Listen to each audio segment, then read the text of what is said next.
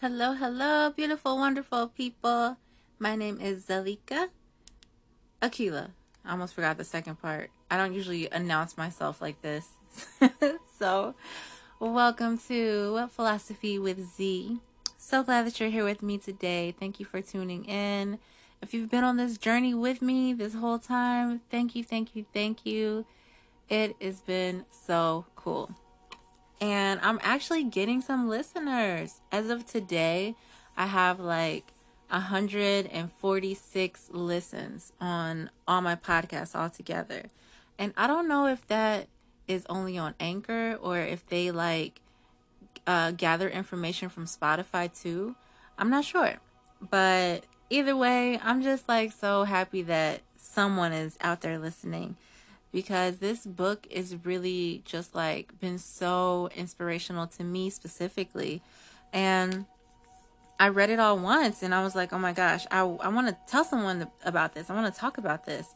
But, you know, I couldn't really lecture a random person on the bus. So this has just been a wonderful opportunity for me to express how meaningful this book has been for me. And hopefully, in the process, inspire, and help someone else. So let's just jump right into the next chapter. Chapter 11 The World. All is Well. This has this one is a little bit woohoo. It's out there. I mean, it's right there with me and like the way I think about stuff, but I'm just interested on how people really take this. So they they begin this chapter by saying all shall be well, and all shall be well, and all manner of thing shall be well. So basically, even though everything is a mess, all is well. And you might ask, how is all well if everything is a mess? And they go on to explain that the world is an illusion. Basically, the world is not as it appears to be.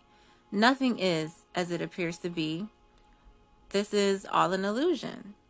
And I'm sure you've heard this somewhere or another. Because I know this isn't the first time I've heard this. It's funny because I've actually been thinking this way for a very long time, but I didn't really know how to articulate it. And I didn't really know where to learn more about it. But the world is like the most persistent illusion. It, it's they describe it in this chapter as being like you're in the middle of a 360 degree theater and it has surround sound and it, you know like those theaters where the chair shakes and stuff like that? It's like totally immersive just like that. I'm sure i well i don't know. I don't want to make any assumptions but i've heard people say this matrix is really immersive. This matrix is really immersive. And i just think that's hilariously accurate because everything about this reality makes you think it's real. Because if you're like me, what I always perceived as quote unquote real is what I can touch. Like seeing is believing. And mostly things I can see, I can also touch, except, of course, light. That's really the only thing I can think of that I can see, but I can't touch. But the funny thing about light and colors is that what the colors that we see are actually the absence of those very colors. So if I'm looking at something that is a purple piece of paper, wow, purple piece of paper. I said that because I have a purple paper on my wall. but actually, that piece of paper is every color but purple. And for some reason, the way things are, the light shines on that that paper and it absorbs all the colors except purple. Something like that. I'm an artist, but sometimes these concepts are just like so mind blowing to me. I just accept it for what it is instead of trying to like break it down. So they go on to explain that um, everything physical is mostly space. So when we talk about from a scientific standpoint, um, everything that is physical, like what's it really made of? Okay, it's made of molecules. And what are those made of? Those are made of atoms. and those are made of particles. And what are particles really made of except more particles? So they have a, a quote in here from Deepak Chopra from the Mind Body Green podcast. And he talks about how everything is waves of probability in mathematical space. So this is one of those things that just kind of blows my mind. But basically, everything that is out of observable space is nothingness. So, for example, right now I'm in my room and nothing really exists outside of this room to me because I'm not observing it. They kind of say that things only come into existence when they have the potential to be observed. And otherwise, they're just floating in it's like it's like particles floating into nothingness, but always with the potential to become something. And so it's kind of wild to think about like things don't exist if I'm not looking at them. And I kind of feel that sometimes. You know, like when you're with a certain person, you just get wrapped up in this like whole reality together. And crazy amounts of time go by and it doesn't even seem like it's been that long. And you emerge from your space and you're like, oh my God, a whole world was existing out here. But it kind of wasn't. It's like the world was waiting for you to observe it so that it could come into existence. And I know this all sounds like really like woohoo, but it's important for me to kind of break that down because it it uh it contributes to the fact that all of the universe is our mind. Like if you've ever heard mind over matter, really all matter is in the mind because whatever we are thinking is projected into our reality. So, like, for example, they, they use this example in the book the Empire State Building looks the way it does only from the human perspective. We don't know how it looks to a spider or to an ant or to a snake or to an alligator. Like, that one building that we perceive as a certain way is actually existing in numerous different ways based on the numerous different perspectives of other living creatures. And so there's really no reality because it looks different for everyone.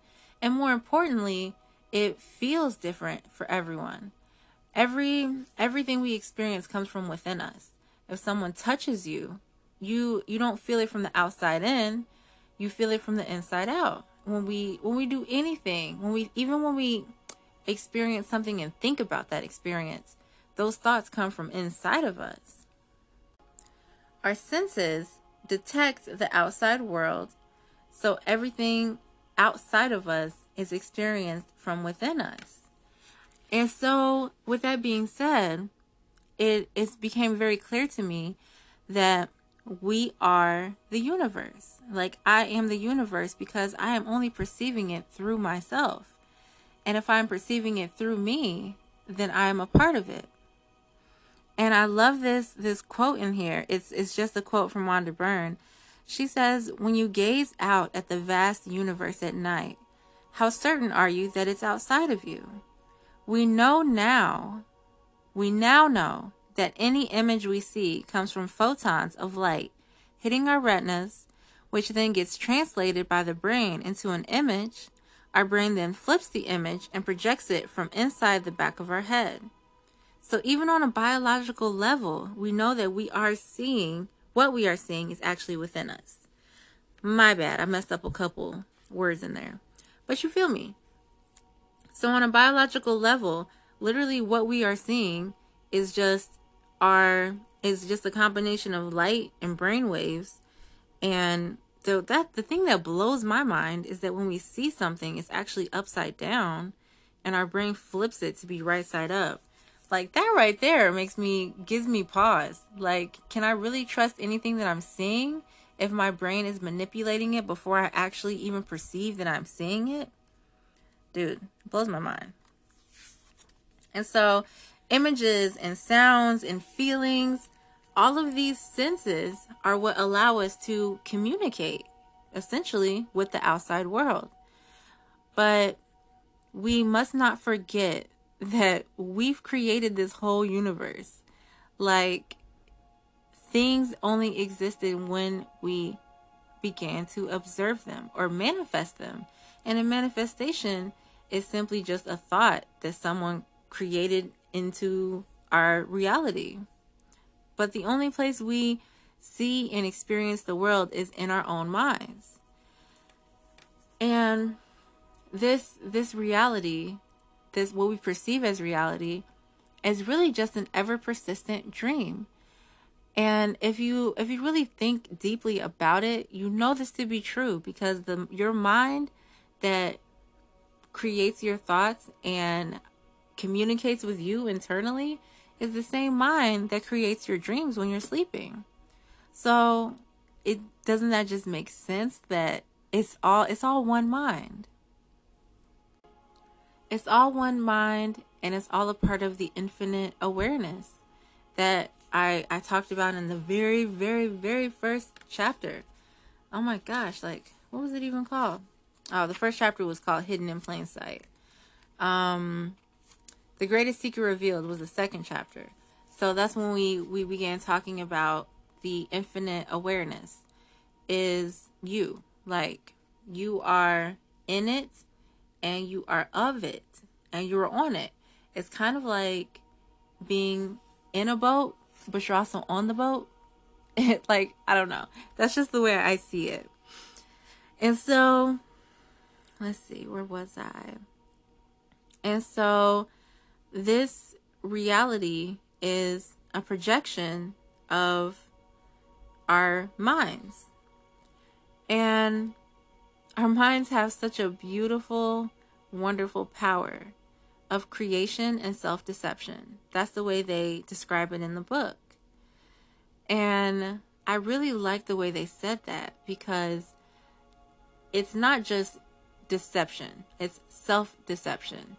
Really, through creation, we perceive things to be ways that they are not.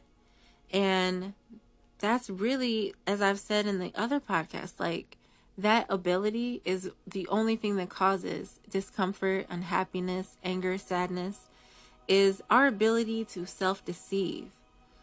And that is basically just because we are using the power of our mind to reject reality. And whatever reality is, it just is. Although this world is a projection of our own minds, some of it is on a subconscious level of awareness. So, at times when I am observing something that makes me uncomfortable, I realize this is just a part of me.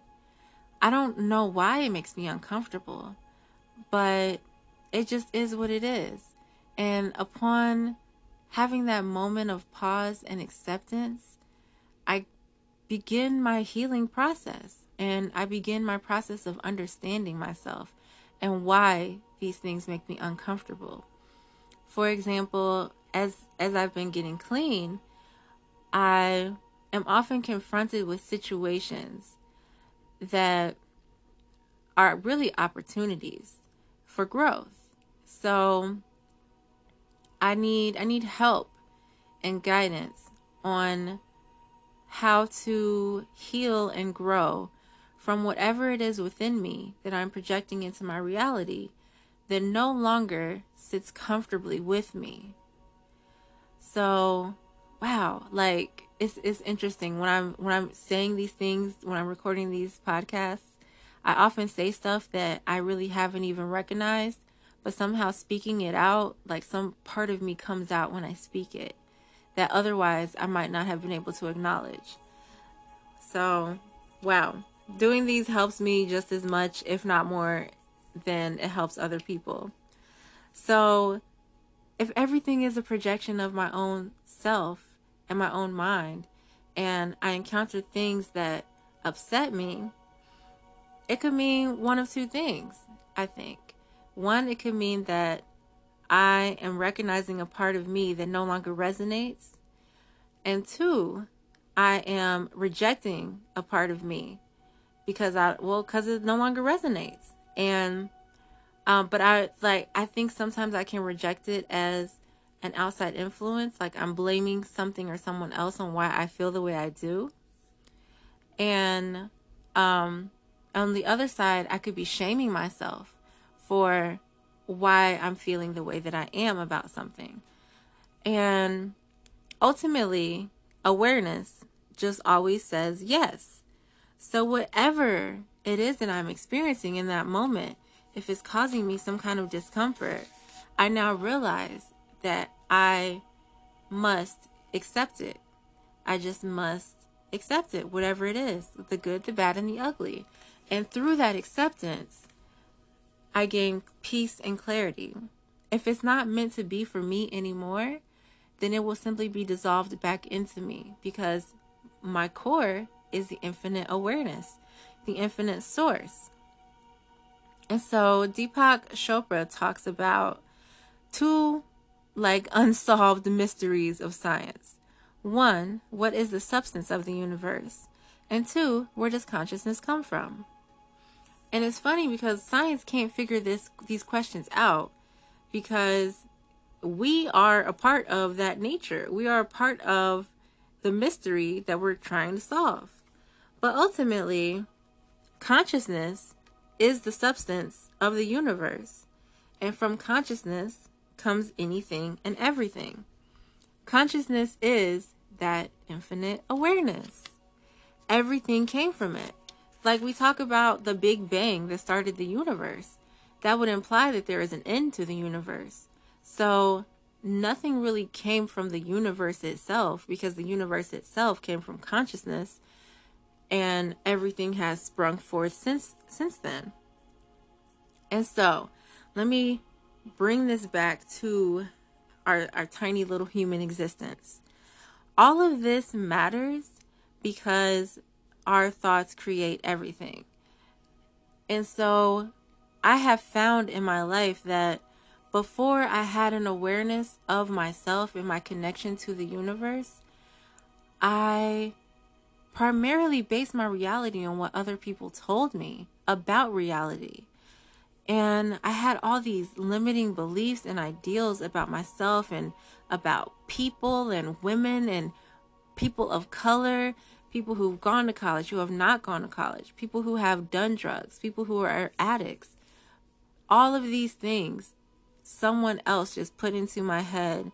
And I began thinking about those things and I created a reality surrounding those things. And so, therefore, I began to see them in my world. It's so interesting. Our our our minds are in cahoots with the universe or with the consciousness.